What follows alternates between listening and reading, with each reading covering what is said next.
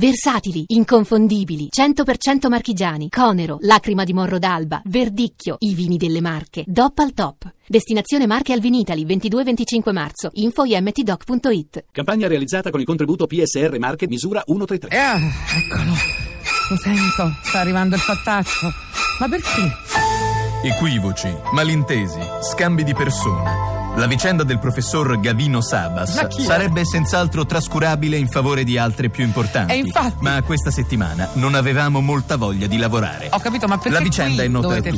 Sabas è primario di otorinolaringoiatria all'ospedale Fate Bene Quel Che Finisce Bene di Orgosolo, in provincia di Nuoro, Ma- nonché professore ordinario presso l'Università Telematica della Barbagia. Bah.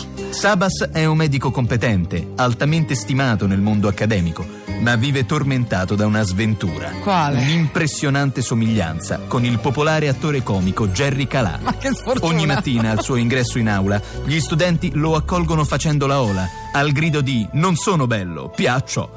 Alla comunicazione di buon esito delle analisi. Poveraccio. Non c'è paziente che non lo ringrazi senza ricorrere al celebre tormentone.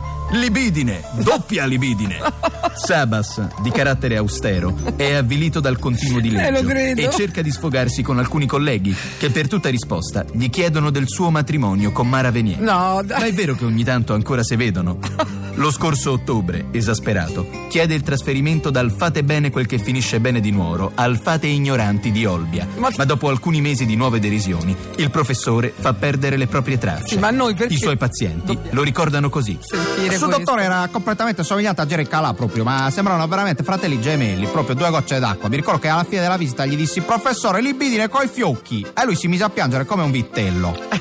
L'ultima volta il professor Sabas è stato avvistato la notte di Capodanno in un noto locale di Cortina d'Ampezzo, seduto alla pianola, intento a suonare Maracaibo e altri successi anni Ottanta, circondato da attempati fan dei cinepanettoni. Sono i servizi- Dopo la mezzanotte avrebbe offerto a tutti un esame audiologico gratuito. I servizi scaduti. Da chi l'ha visto li mandano a noi, io non ho capito perché. Cioè, sono quelli proprio che no, vengono e dicono no, questo è meglio di no, non lo mandiamo in onda, mandiamolo alla Tandini. Va bene.